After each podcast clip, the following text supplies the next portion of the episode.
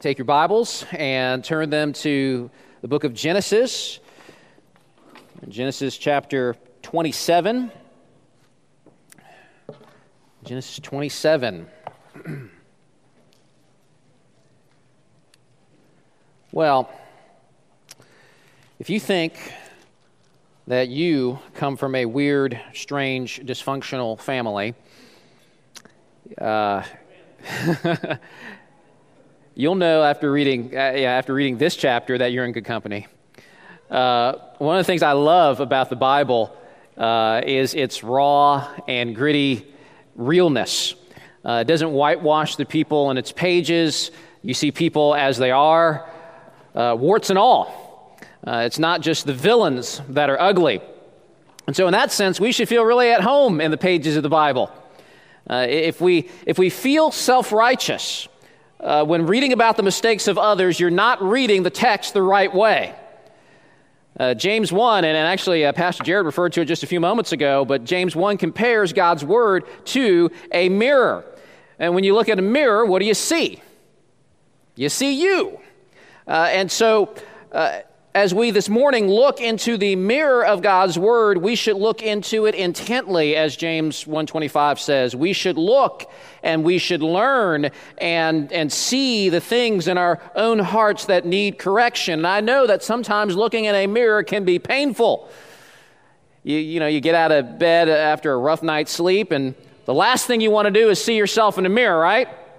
It'd be a pretty painful experience for some of us.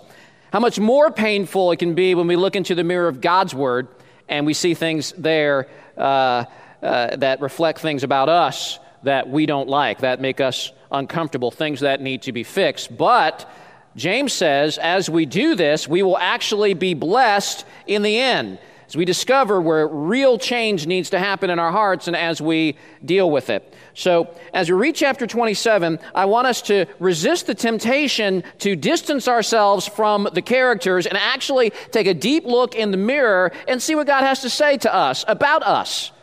But also, uh, even more importantly, there's a very important word in this text today about God. So, with that said, please stand with me now out of honor and reverence for the reading of the words of our great and glorious God. We're actually going to start at the end of chapter 26. The end of chapter 26, starting at verse 34, and then we're going to read all of 27.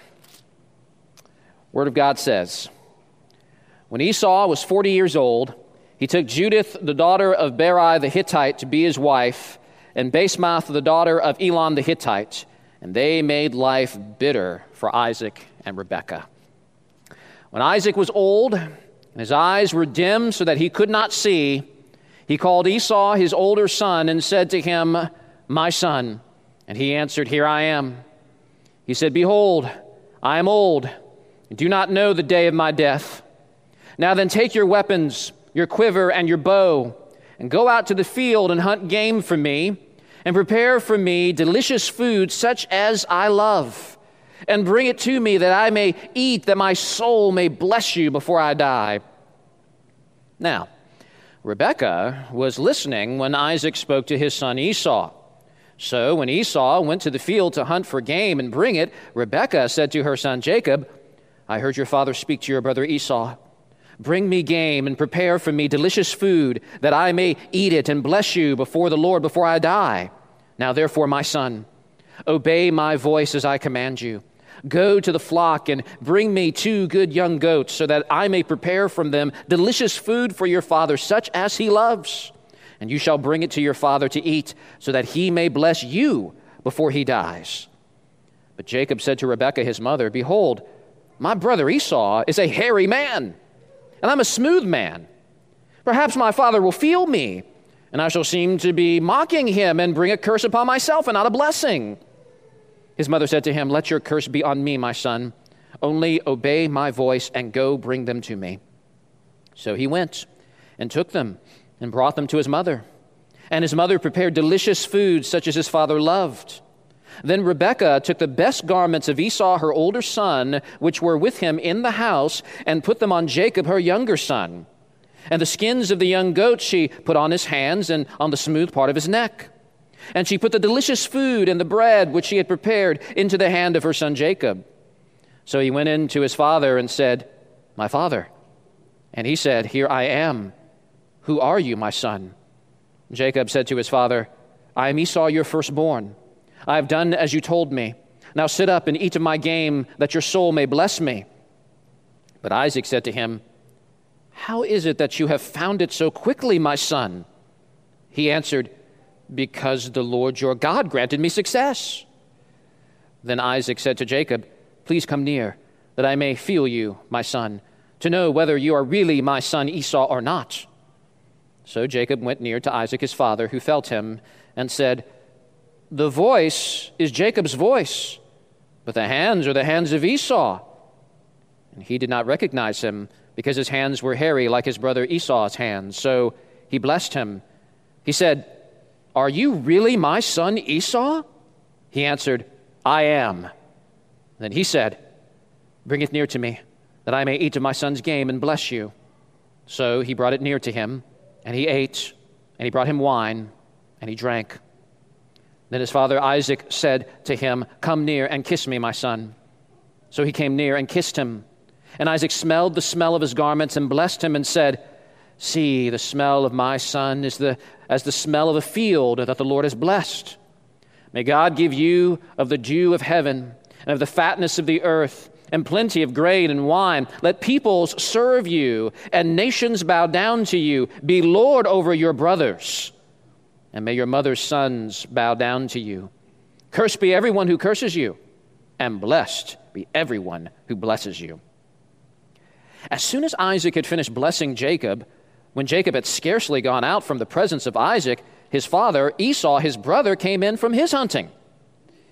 He also prepared delicious food and brought it to his father. And he said to his father, uh, Let my father arise and eat of his son's game, that you may bless me. His father Isaac said to him, Who are you? He answered, I'm your son, your firstborn, Esau. Then Isaac trembled very violently and said, Who was it then that hunted game and brought it to me? And I ate it all before you came. And I have blessed him, yes, and he shall be blessed. As soon as Esau heard the words of his father, he cried out with an exceedingly great and bitter cry and said to his father, Bless me, even me also, O my father. But he said, Your brother came deceitfully and he has taken away your blessing. Esau said, Is he not rightly named Jacob? For he has cheated me these two times. He took away my birthright, and behold, now he has taken away my blessing. Then he said, Have you not reserved a blessing for me? Isaac answered and said to Esau, Behold, I have made him lord over you, and all his brothers I have given to him for servants and with grain and wine I have sustained him. What then can I do for you, my son? Esau said to his father, Have you but one blessing, my father? Bless me, even me, oh my father. And Esau lifted up his voice and wept. Then Isaac his father answered and said to him, Behold, away from the fatness of the earth shall your dwelling be, and away from the dew of heaven on, on high. By your sword you shall live you shall serve your brother, but when you grow restless, you shall break his yoke from your neck. Now, Esau hated Jacob because of the blessing with which his father had blessed him. And Esau said to himself, The days of mourning for my father are approaching. Then I will kill my brother Jacob. But the words of Esau, her older son, were told to Rebekah. So she sent and called Jacob, her younger son, and said to him, Behold, your brother Esau comforts himself about you by planning to kill you.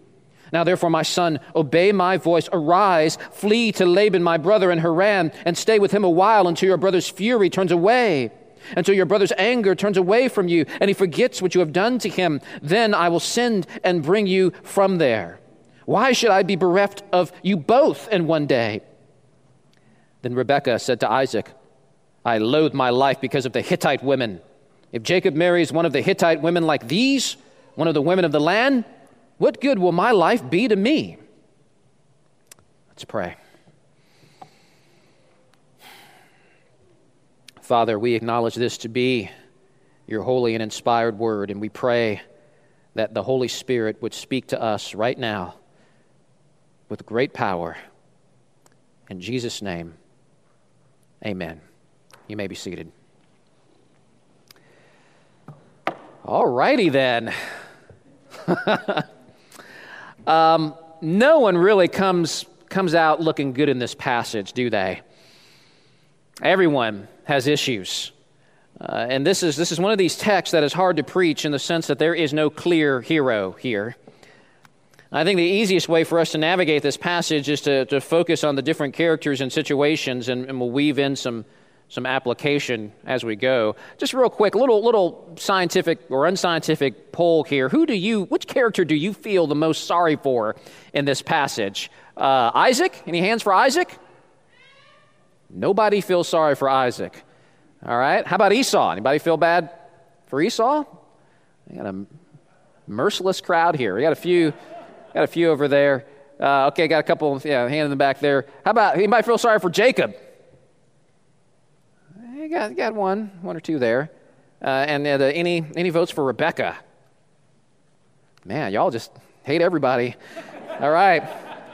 All right, well, we're going we're gonna take a look at each one of these, these characters here. And, and the first person I want us to look at is a blind father. A blind father. So the text opens by making note of Isaac's poor eyesight. And this sets us up to more easily understand how he could be so duped. Um, you know, the text doesn't say all, all these things clearly, but I also wonder maybe, you know, he, he's, he's sick, he's kind of delirious, you know, those sorts of things, and, and, that, that may, may help him also to, to be fooled. But this mention of Isaac's dim eyesight really is a double entendre of sorts because there also is very evident spiritual dimness in him as well, which is a very sad thing because Isaac started out very well. Isaac was the miracle child. He was the son of Abraham and Sarah. He was the, the miraculous son of promise. He was the one who exercised great faith in Genesis chapter 22 when he was willing to give up his very life at the command of God. Uh, Isaac is the faithful husband that we see in Genesis 25, praying for 20 years in faith for his childless wife, and God heard his prayer, and Esau and Jacob are born. One of the things we learn from Isaac is that you can start well. But if you're not on guard, if you're not vigilant, you can suffer from spiritual decline.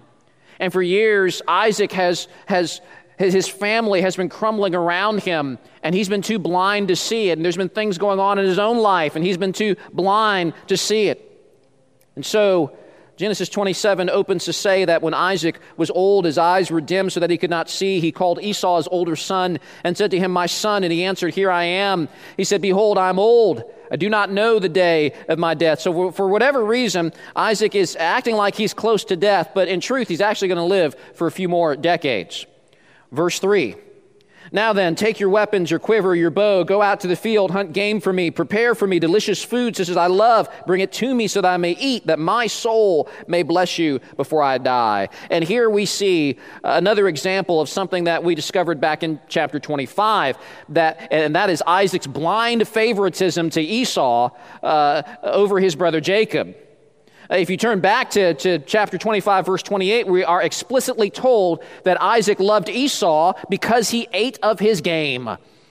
Esau is a great hunter and he brings home really good food. So, what, what, what he really loves more than anything else is to satisfy his fleshly cravings for good food. And Esau can provide that, so Esau is my boy. Now, we shake our heads at Isaac but I think you and I often have a more utilitarian view of other people than we'd like to think. We, we, we really like people who do things for us, uh, who do things that we like and who make us feel good. And if those things are at the bottom of why we love someone and we favor them over, over someone else, then it's not so much that I love them, but it's actually that I love me. You do this for me. You provide something for me that I like, and therefore I'm going to give you the attention and the preference and the favoritism so I can get more of the stuff that I want. That's exactly what Isaac is doing here in his relationship with Esau. I'm not saying that Isaac doesn't have any kind of genuine love for Esau? I'm sure he does. But at the bottom of what is driving Isaac is his lusts and his desires and his appetites, to the point where his desires become his God. And the reason I know that they're his God is because Isaac, in his attempt to give Esau the blessing, is an open rebellion against God. And how do I know that? I know that because if you go back again to Genesis 25, when Rebekah was pregnant with the twins, Jacob and Esau, and they are fighting and struggling against one another in the womb, God gives an oracle concerning the meaning of that fetal conflict. God says in verse 23, Two nations are in your womb, and two peoples from within you shall be divided. The one shall be stronger than the other, and the older shall serve the younger. In other words, it is the, the younger that will have primacy in the family. It's the younger that's going to get the inheritance, which is completely contrary to the conventional practice of the day where it was the firstborn who would have dominance and, and leadership in the family, and he'd have a double portion of the father's inheritance. God completely turns that on its head, and he says, No, it's going to be the younger. And the younger was Jacob. Now, he was younger only by a few seconds, right? He, he was grabbing onto little baby Esau's heel, already fighting him, already trying to drag him down so that he could be first. And God determined that Jacob, the younger, would receive the inheritance, which in this special family doesn't just mean family leadership and, and material inheritance, but also that this person would be the recipient of the great Abrahamic blessing uh, the heir of the promises of God, that through him would come global salvation as peoples of all nations would be blessed through God's chosen messianic offspring. I don't care how wealthy your family is, there is no other family that has an inheritance like that. Cosmic redemption. That's pretty amazing. But nevertheless, in spite of the oracle of God, and because of Isaac's special selfish love for Esau, we find in chapter 27 Isaac quite ready to defy God's word uh, because he cares more about his own desires than he does about what God says. And brothers and sisters, that's, that is the absolute essence of sin. Where we want what we want, and if God's word gets in the way of what we want, we're going to try to find a way around that. Philippians 3:19 speaks of a people whose God is their belly. Romans 16, 18 speaks of those who do not serve our Lord Jesus, but their own appetites. We can all be this way, and, and we are all this way more often than we think. Are, are you this morning um, tempted to do, or, or maybe you're even now engaged in doing things that are contrary to God's word because your feelings and your desires are reigning over what God's word is telling you. If so, you're serving your appetites, and guess what? Those appetites are a rival God to the Lord Jesus Christ. And appetites in this broader sense is, isn't just about food, it can be all kinds of things.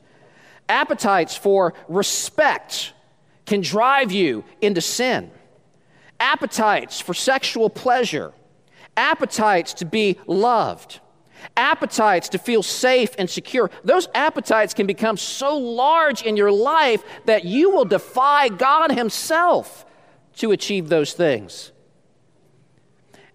See, th- those appetites, some of those appetites that you have, some of them that in their proper place can actually be very good things.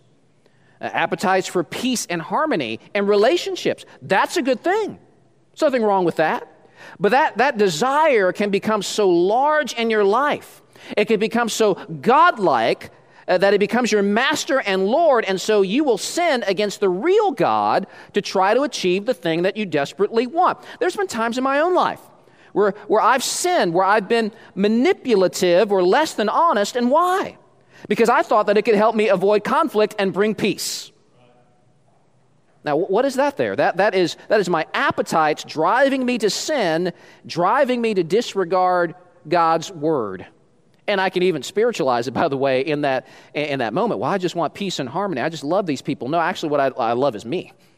I love me. I love my own security and my own sense of safety. So here, Isaac stands in open defiance to God's oracle, determined to bless his older son Esau because that's just what he wants. And in this way, we see a warning for God's people. Think about this Isaac knew so much of God. He knew so much of the, of the ways of God. Surely some of his earliest memories would have been uh, just of his father Abraham instructing him in God's word, probably sitting on Abraham's knee, listening uh, to, to him talk about the ways of God. Isaac even had God appear to him twice. And yet, here, we're, we're now with Isaac, and he's on the brink of spiritual collapse which goes to show you that, that we can know Scripture and we can know theology and we can know a lot of things about God and we can have all the right answers in here. But if they haven't affected us here, in, in our hearts, because we have other ruling desires in our hearts that are, that are driving us to do the things we do, if you have a besetting sin problem, like Isaac, the issue isn't a head problem. Ultimately, it's a heart problem. It's not, and so it's not that the solution ultimately is that you need more theology. I'm all for theology, love theology, I'm a theological nerd. But raw theology will not empower you to obey God. Just, just mere informational head knowledge that's floating around up here is not enough. And I know that because I've seen some of the most wretched and ugly sins come forth from some of the biggest theological eggheads that you would ever meet. Isaac knew a lot, Isaac saw a lot, but as one person once put it, Isaac's sensuality is more powerful than his theology. You, you need something deeper than head knowledge. You need to ultimately recognize what the psalmist learned as he prayed in Psalm 119 I will run in the way of your commandments when you enlarge my heart. Love that verse. Love, love, love that verse. And there it shows us the connection between our obedience to God and our hearts. It's, it's as if to say, uh, those who are not obedient are small hearted. And God needs to enlarge our hearts so that it's full of His Word to the point where it shapes our desires. And, and even the best of Christians need ever bigger hearts so that they might better run in the way of God's commandments. So you may want to shape that verse into a prayer for yourself every day. Every day. So we have in this text a, a blind father. Next, we have a scheming mother. A scheming mother. You know, Isaac's ill motives are all the more evident when you recognize that typically when a dying father is ready to give his final instructions and inheritance, he's going to gather all of his sons around him by the bedside. And it is rather odd that Isaac engages here at a private meeting with his son, with Esau. And it's clear here that Isaac is trying to be secretive because not only uh, does he know the oracle of God, but he also knows his wife.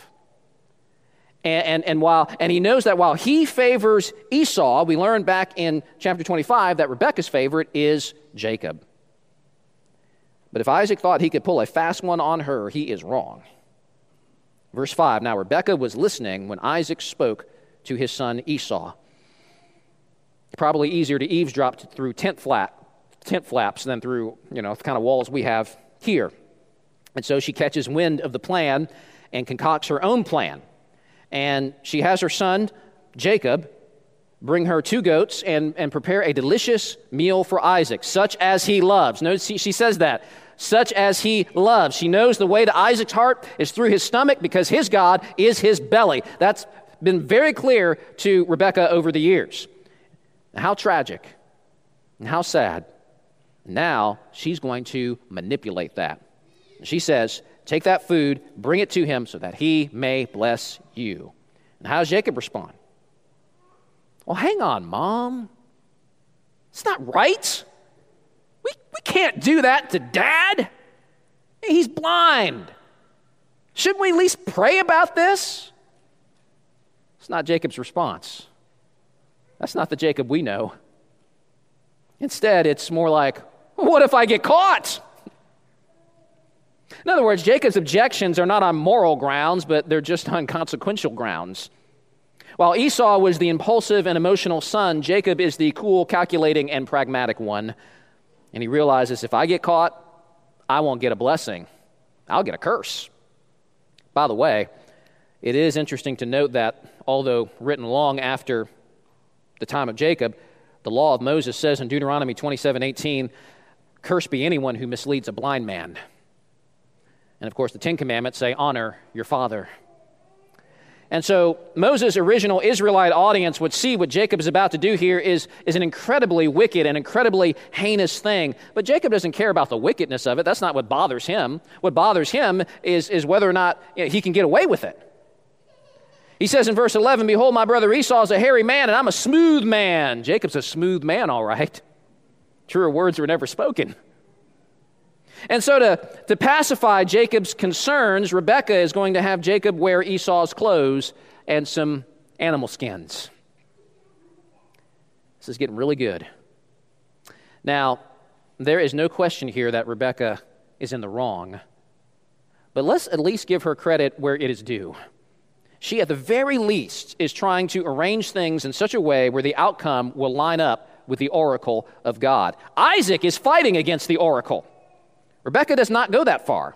She wants the oracle to come true. And so, in that sense at least, she's not openly rebelling against God's intentions here.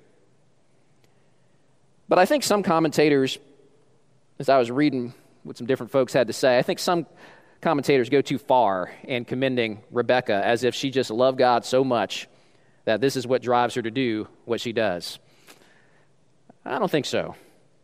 It's not love for God that drives her ultimately, but love for Jacob. And, and, and for Rebecca, in, in this moment, God is not her God. Jacob is, and his future security, and her getting what she wants out of all of this. Quick review here. We've talked about this before. What's a God? What's an idol? It's not exclusively something of sticks and stones that you bow down to, but it is instead the thing that captures your heart and controls your desire so much that you are willing to sin to get that thing. And even a more charitable reading of Rebecca's actions don't excuse what she did. Calvin, among the more charitable, says that her faith was mixed with an unjust and immoderate zeal. That's very charitable. And so, at best, Rebecca is trying to accomplish the right thing in the wrong way. Like Isaac, she knew the oracle of God. In fact, God spoke it directly to her.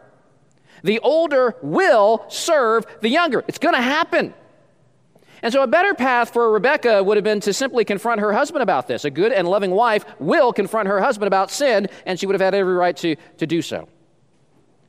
But there seems to be something in Rebecca's head that leads her to believe that unless she takes action right now, God will fail to keep his promise. And her lack of trust in God's word leads her to sin. And when we sin, when we do things our own way instead of God's way, there is always collateral damage. Always collateral damage because we never sin in a vacuum. Always affects those around us, and those who get hurt the most are going to be those who are the closest to us. And her lack of faith will hurt her husband, wound Esau, and lead her beloved son into sin. You know, the very best thing she could have done for Jacob in that moment was to challenge him to trust in God's promise uh, you know, to say something like, I don't know, I don't know, Jacob, how all this is going to work out, but God's going to make a way and we're not going to sin. But it's easy in the heat of the moment to justify the means if we think it's going to be bring about a good end. But when we go down that path, we're ultimately exalting our own strength and our own resources and our own wisdom that's always, always a futile exercise. I'm reminded of what Jeremiah wrote in Jeremiah 17 5. Cursed is the man who trusts in man and makes flesh his own strength, whose heart turns away from the Lord. Notice the correlation there between trusting in the flesh, trusting in your own resources, and the heart turning away from God. As goes your heart, so goes you. Well, Rebecca is very confident in her own resources, and she leaves nothing to chance or providence because in this moment she doesn't believe in either. One writer notes how absurd Jacob must have looked and felt as his mother placed the steaming meal in his hands. Almost surely Rebecca hovered in the background, gesturing to her ridiculously costumed favorite. But there is a deeper absurdity here. Uh, the mother and son's belief that God would not be able to accomplish his own purposes without their help. How better off Rebecca would have been to believe and obey the spirit of Proverbs 3 trust in the Lord with all your heart. Do not lean on your own understanding. In all your ways, acknowledge him, and he will make straight your paths. Be not wise in your own eyes. Rebecca thought she was being very wise here, very clever. Be not wise in your own eyes. Fear the Lord. Turn away from evil. It will be healing to your flesh and refreshment to your bones. Rebecca trusted in herself, leaned on our own understanding. And, and what, what does it get her? Well, you might say, well, it got, it got her Jacob's inheritance. No, that was already a done deal. But Rebecca will reap devastating temporal consequences for her sin, as we'll consider shortly. And so now the food and clothes and costume are prepared, and now comes the moment of truth, or, or should I say lies, as we come now to a master trickster. A master trickster. Verse 18 Jacob goes into his father, says, My father, he says, Here I am. Who are you, my son? Now imagine the nerves and the fear of Jacob in that moment. Like his heart must be pounding big time here as he's trying to pull, pull this off. And in verse 19, Jacob says, I'm Esau, your firstborn. I've done as you told me. Now sit up, eat of my game, that your soul may bless me. Isaac said to his son, How is it that you found it so quickly, my son? He answered, Because the Lord your God granted me success. Here, Jacob compounds his sin by dragging God's name into this situation, using God's name in vain. Again, Jacob is pragmatic. Whatever works, we'll do that. But more than that, did you notice Jacob says, The Lord your God?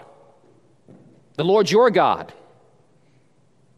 It will only be later where Jacob will finally identify God as his. Well, while some of Isaac's faculties may be diminished, his hearing is still there, at least somewhat. He says in verse 22 The voice is Jacob's voice, but the hands are the hands of Esau. He said, Are you really my son Esau? And he answered, I am. I, I can imagine Jacob now trying, I am. I'm Esau, gruff, tough hunter. and then he says, Bring it near to me that I may eat of my son's game and bless you. So Isaac still has his doubts, but he's smelling that really good food. And he's driven by his appetites.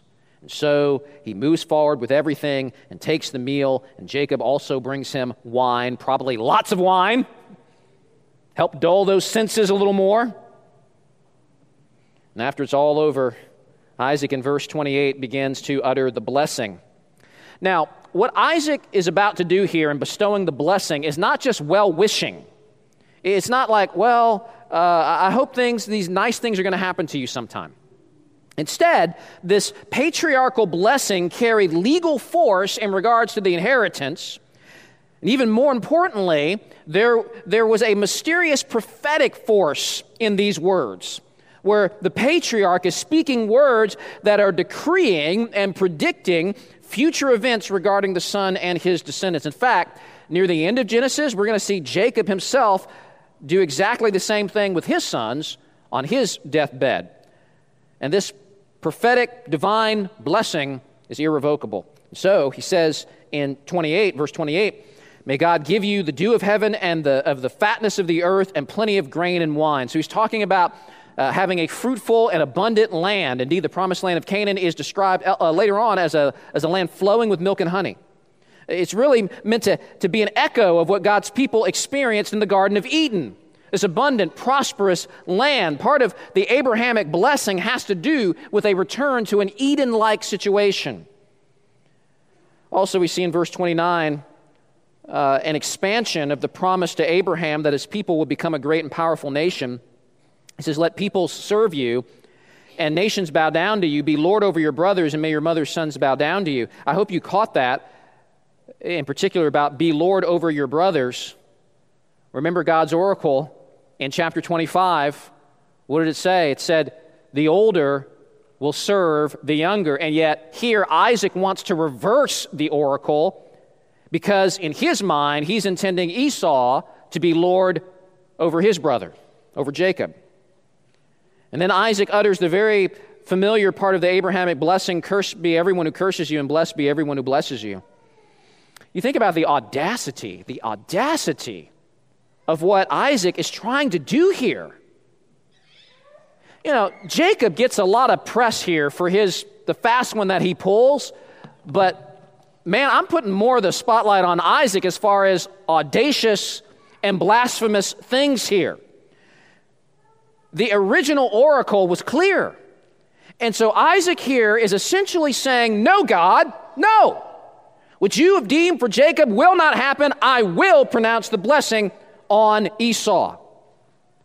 And Isaac here treats God as if he were merely some sort of force that we can bend to our will and our preferences. You know, the great act of faith and trust that Jesus had in his Father was not my will, but thine be done. And yet, often our heart's cry for, for us is not thy will, but mine be done. And Moses' Israelite audience who had just been delivered from Egyptian slavery, they knew all about this. The Egyptians worshiped all kinds of gods that they could manipulate and control as long as they plugged in the right formula and the right, did the right incantations, said the right words. That's exactly how Isaac is acting here with the utterance of the prophetic blessing. As if it's some mystical evocation that comes from his mouth that will accomplish his will. I mean, who speaks and creates reality? Wow, this is very, very dangerous territory that Isaac is in. Friends, we all face the temptation to be like Isaac. We love the idea of God being all powerful as long as we control him. And if we control him, then who is really Lord?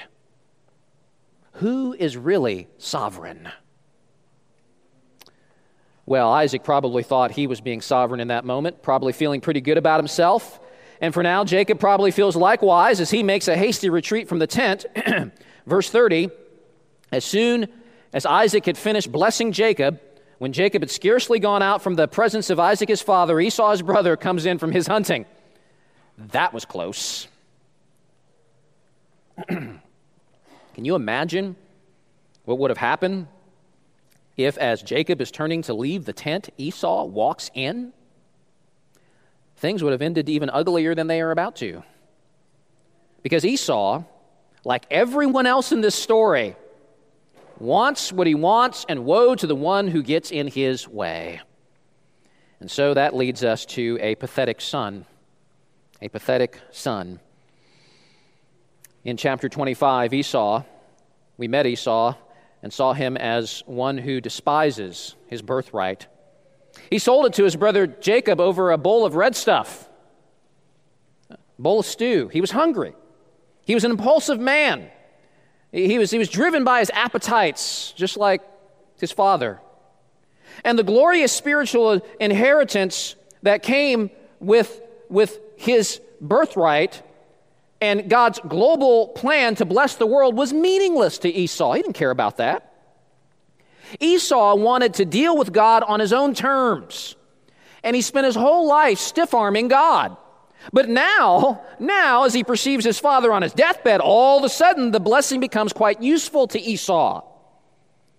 And though he sold his birthright to Jacob, Esau now is ready to renege on that agreement. Why? Because he's an impulsive man. He lives in the moment. He wants what he wants. Back then, I was hungry, went for stew. Right now, dad's about to die, double inheritance is on the line. I'll go for that now. So Esau comes back, asks his father to arise. Isaac says, Who are you? He answered, I'm your, your son, your firstborn, Esau, your firstborn. Hmm. As if him being the firstborn is relevant. Surely he knew of God's oracle too. And yet he cares nothing for God's decree. Uh, like everyone else here, he wants what he wants. Verse 33 Then Isaac trembled very violently. It's interesting language. He trembled violently. As he realizes what has happened is like an earthquake is rupturing through his body. Kent Hughes writes that the seismic shock that tore through Isaac's body and soul signified the fall of his willful opposition to the Word of God. Dr. Donald Grey Barnhouse so remarkably observed that before a great work of grace, there must be a great earthquake. Isaac had put his personal love of Esau ahead of the will of God. Down came his idol, and the edifice of willful love collapsed before the shaking power that took hold of him. The arrogant pride, which had slyly planned to thwart God, toppled to the ground, broken beyond repair. When Isaac trembled exceedingly, all his desires were shattered. And we see this in Isaac's submissive conclusion in verse 33, where he says, Yes, he shall be blessed. Brothers and sisters, the very best thing that God can do for you is smash your idols, even if it means breaking your heart. But God breaks only to rebuild, and to rebuild something better, to fill your heart with something better, namely Himself. Verse 34 says that as, uh, as soon as Esau heard the words of his father, he cried out with an exceedingly great and bitter cry the, the Tanakh, which is the Hebrew translation of the Old Testament, says he burst into wild and bitter sobbing. Verse 36 Esau said, Is he not rightly named Jacob? He cheated me these two times, took away my birthright. Behold, he's taken away my blessing. Then he said, Have you not reserved a blessing for me? Isaac answered and said to Esau, Behold, I have made him Lord over you. verse 38 says, Esau lifted up his voice and wept. Esau is not weeping over the spiritual privileges that he lost, but the material privileges, surely. We already know this about Esau. He's materialistic, he's, he's worldly. He despises the birthright. He sold it because his God was his belly. He despises the spiritual privileges and, and, and the things of God, which is why, right before this story, at the end of chapter 26, the narrator shows Esau marrying Canaanite women, not just one, but two. Marrying two Canaanite women, marrying outside of the people of God. Some of you probably wondering, why, why is this little, why is Deemer reading that little thing at the, at the end of, of chapter 26 about Esau marrying these, these two ladies? What's the, what's the point? Moses, in sharing that, isn't just giving us historical data. He is marrying into the wicked Canaanite peoples that God is determined to judge. And this mentioning of that in chapter 26 serves to cast a shadow on Esau in chapter 27.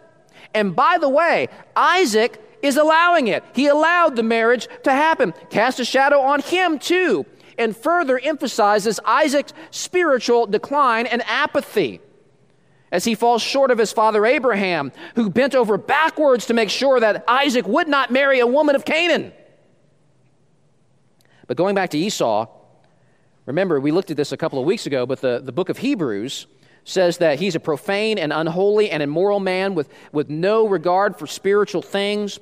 And so Esau is not weeping because he lost the spiritual aspects of the blessing.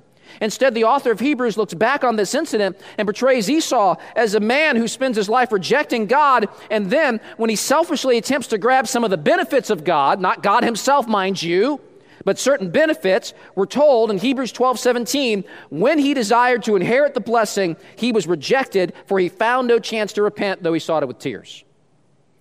Esau's crying is not true repentance. How do we know that? Because 2 Corinthians 7:10 says godly sorrow leads to repentance. Esau's not repentant. Esau is not broken. Esau is not humbly reflecting over his sin and over his rebellion. Instead, he starts plotting to kill his brother. Godly sorrow leads to repentance, not murder. And in this, Esau is seen to be like wicked Cain in chapter 4, bitter and jealous and murderous and blind to his own sin. Well, in response to Esau's demand for a blessing, all Isaac can do in this moment is give something of an anti blessing. In verse 39, behold, away from the fatness of the earth shall be your dwelling, and away from the dew of heaven on high. By your sword you shall live, and you shall serve your brother. Ah, you shall serve your brother. Isaac here confirms the original oracle in chapter 25. Isaac finally shows himself submissive to the Lord's plan. He's finally been humbled and broken. But there is a glimmer of hope for Esau's descendants in the end. He says, But when you grow restless, you shall break his yoke from your neck. Esau's descendants, the Edomites, for a time became subservient to the Israelite kingdom, but, but eventually gained independence. So Esau now begins to plot murder. Rebecca gets wind of the plot. She gets wind of a lot. She's got a little spy network going on. And in verse 43, she convinces Jacob to flee far away to her brother Laban's house for safety and refuge. And then she thinks, soon this will all blow over, and I'll send for you.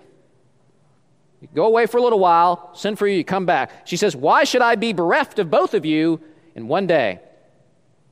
She doesn't want to lose either of her kids. That's exactly what's going to happen.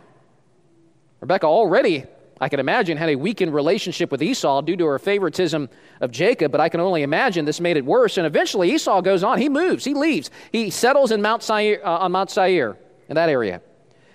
And, and little does Rebecca know, this brief sending away of her favorite son turns into a 20 year exile of Jacob from home. 20 years, 20 years of hard labor, 20 years of hard lessons you think Jacob is a smooth man. Wait until you meet his uncle Laban. And worse, Jacob and Rebekah will never see each other again. She will die before he returns home. She's never going to see him, never going to see the grandkids. And all of this comes about due to her plotting and scheming. Well, in this moment, Rebecca is unaware of those consequences. She's just trying to save her son's life. And she cleverly uses Esau's marriage to heathen Canaanite women as a means of convincing her husband to send Jacob back to their homeland to find a more suitable wife for him. I'm sick of these Hittite women. Just kind of planting little seeds there in, in Isaac's mind. Ultimately, I place the blame on Isaac as the spiritual leader of the household. He set the tone, he laid the foundation. He followed his appetites, going for whatever he wants, irrespective of God's will and God's ways. And everyone, his wife, Jacob, Esau, everyone follows in his footsteps. Husbands, take note. Your spiritual leadership in the home, or a lack thereof, is a big deal. So we conclude a sad story.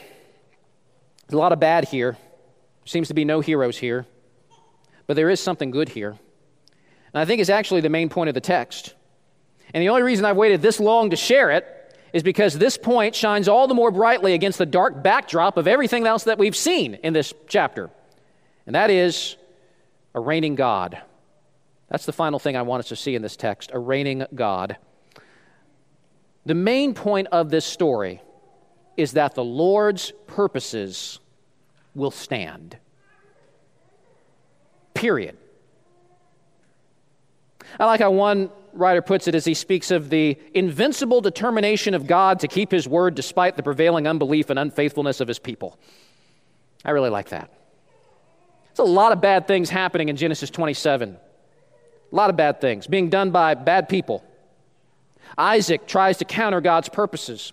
Rebecca tries to force things to happen in a sinful way. Jacob, since day one, has demonstrated himself as unworthy of the promises of his, uh, uh, and, his, and his brother Esau until the last minute could not care less about the blessing. God has hitched his plans to redeem the cosmos. He has hitched those glorious plans to the wagon of a totally messed up, sinful, dysfunctional family full of people that are just as sinful and messed up as you and me.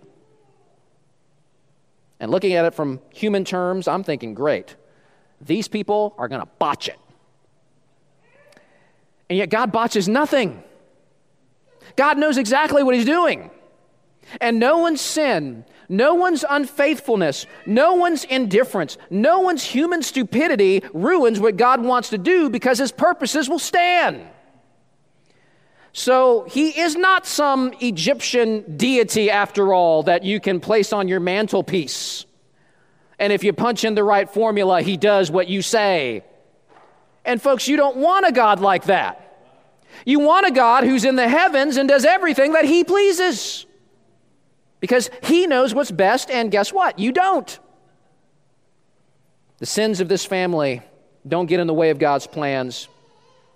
Now, none of this excuses the, the sins, but it should give us confidence and hope in a God that reigns in spite of us. Maybe, you feel bad because you've messed up so many times, and, and or maybe your family is far from perfect, and, and you know, we may still suffer temporal consequences for sin, but that sin will never derail God's good purposes for his people.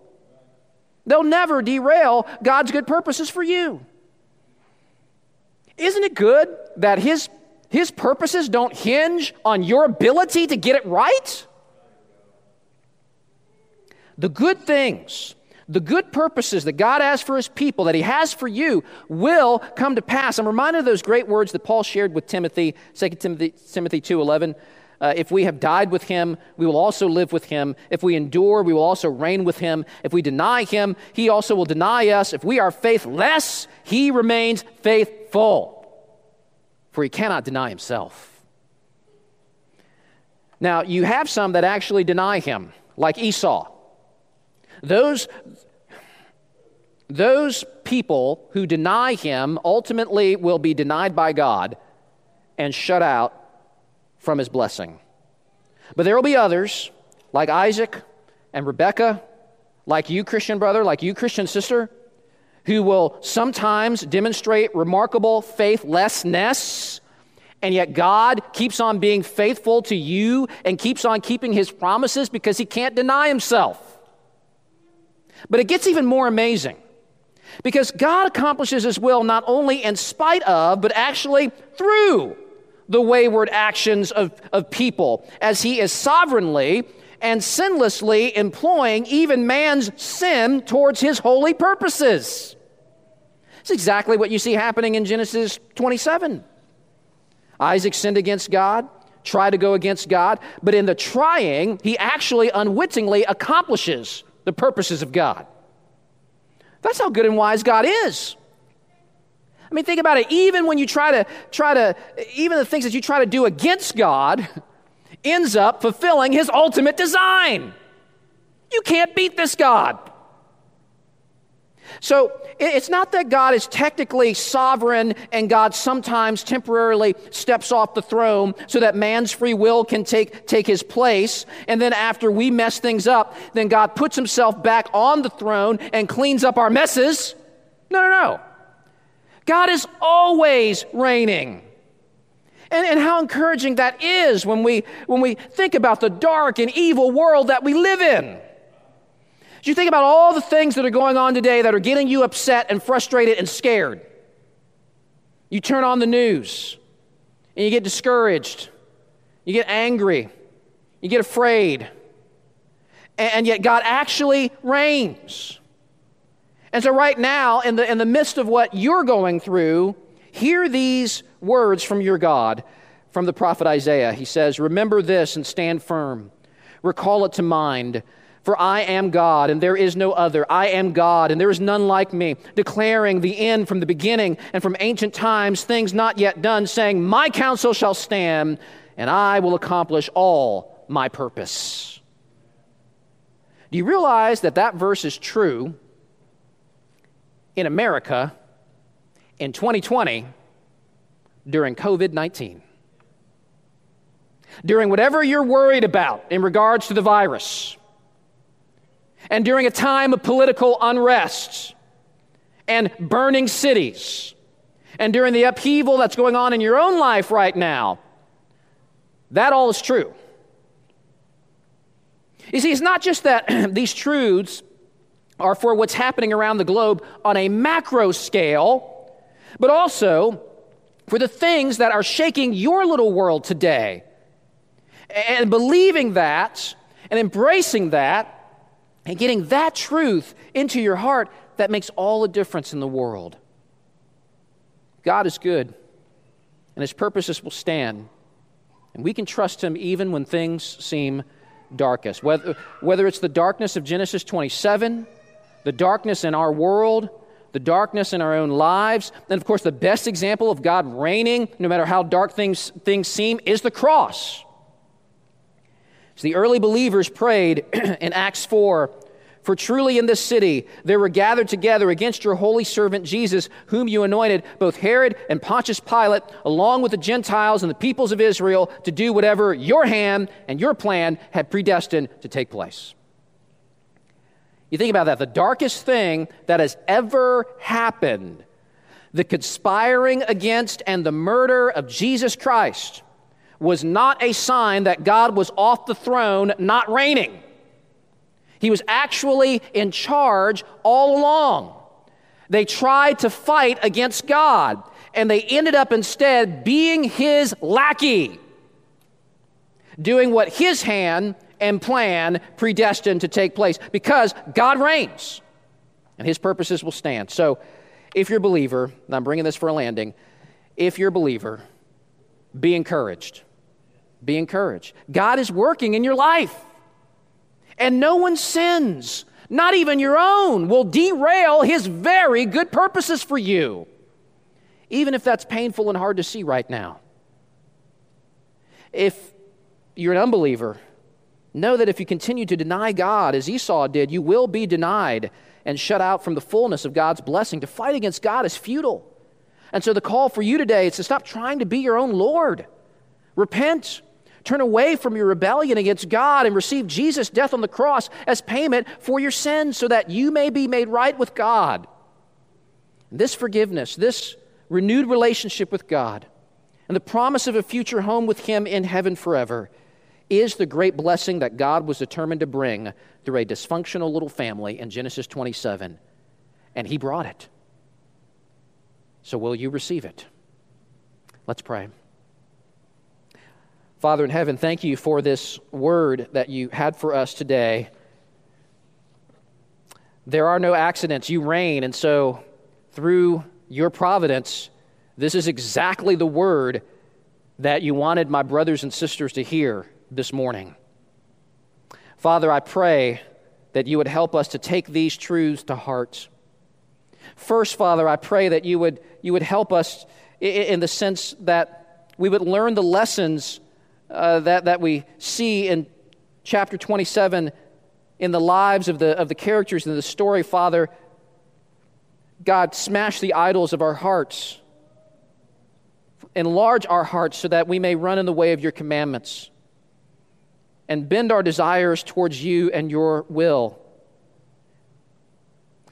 And Father, I also pray that you would help us to take courage and comfort in the fact that you reign in the, in, in the big world out there and in the little world in our own lives.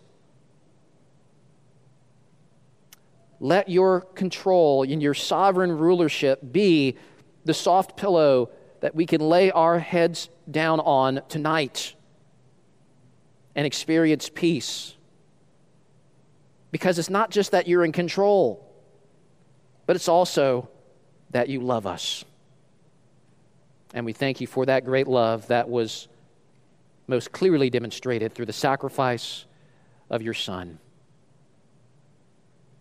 Help us now in Jesus' name. Amen.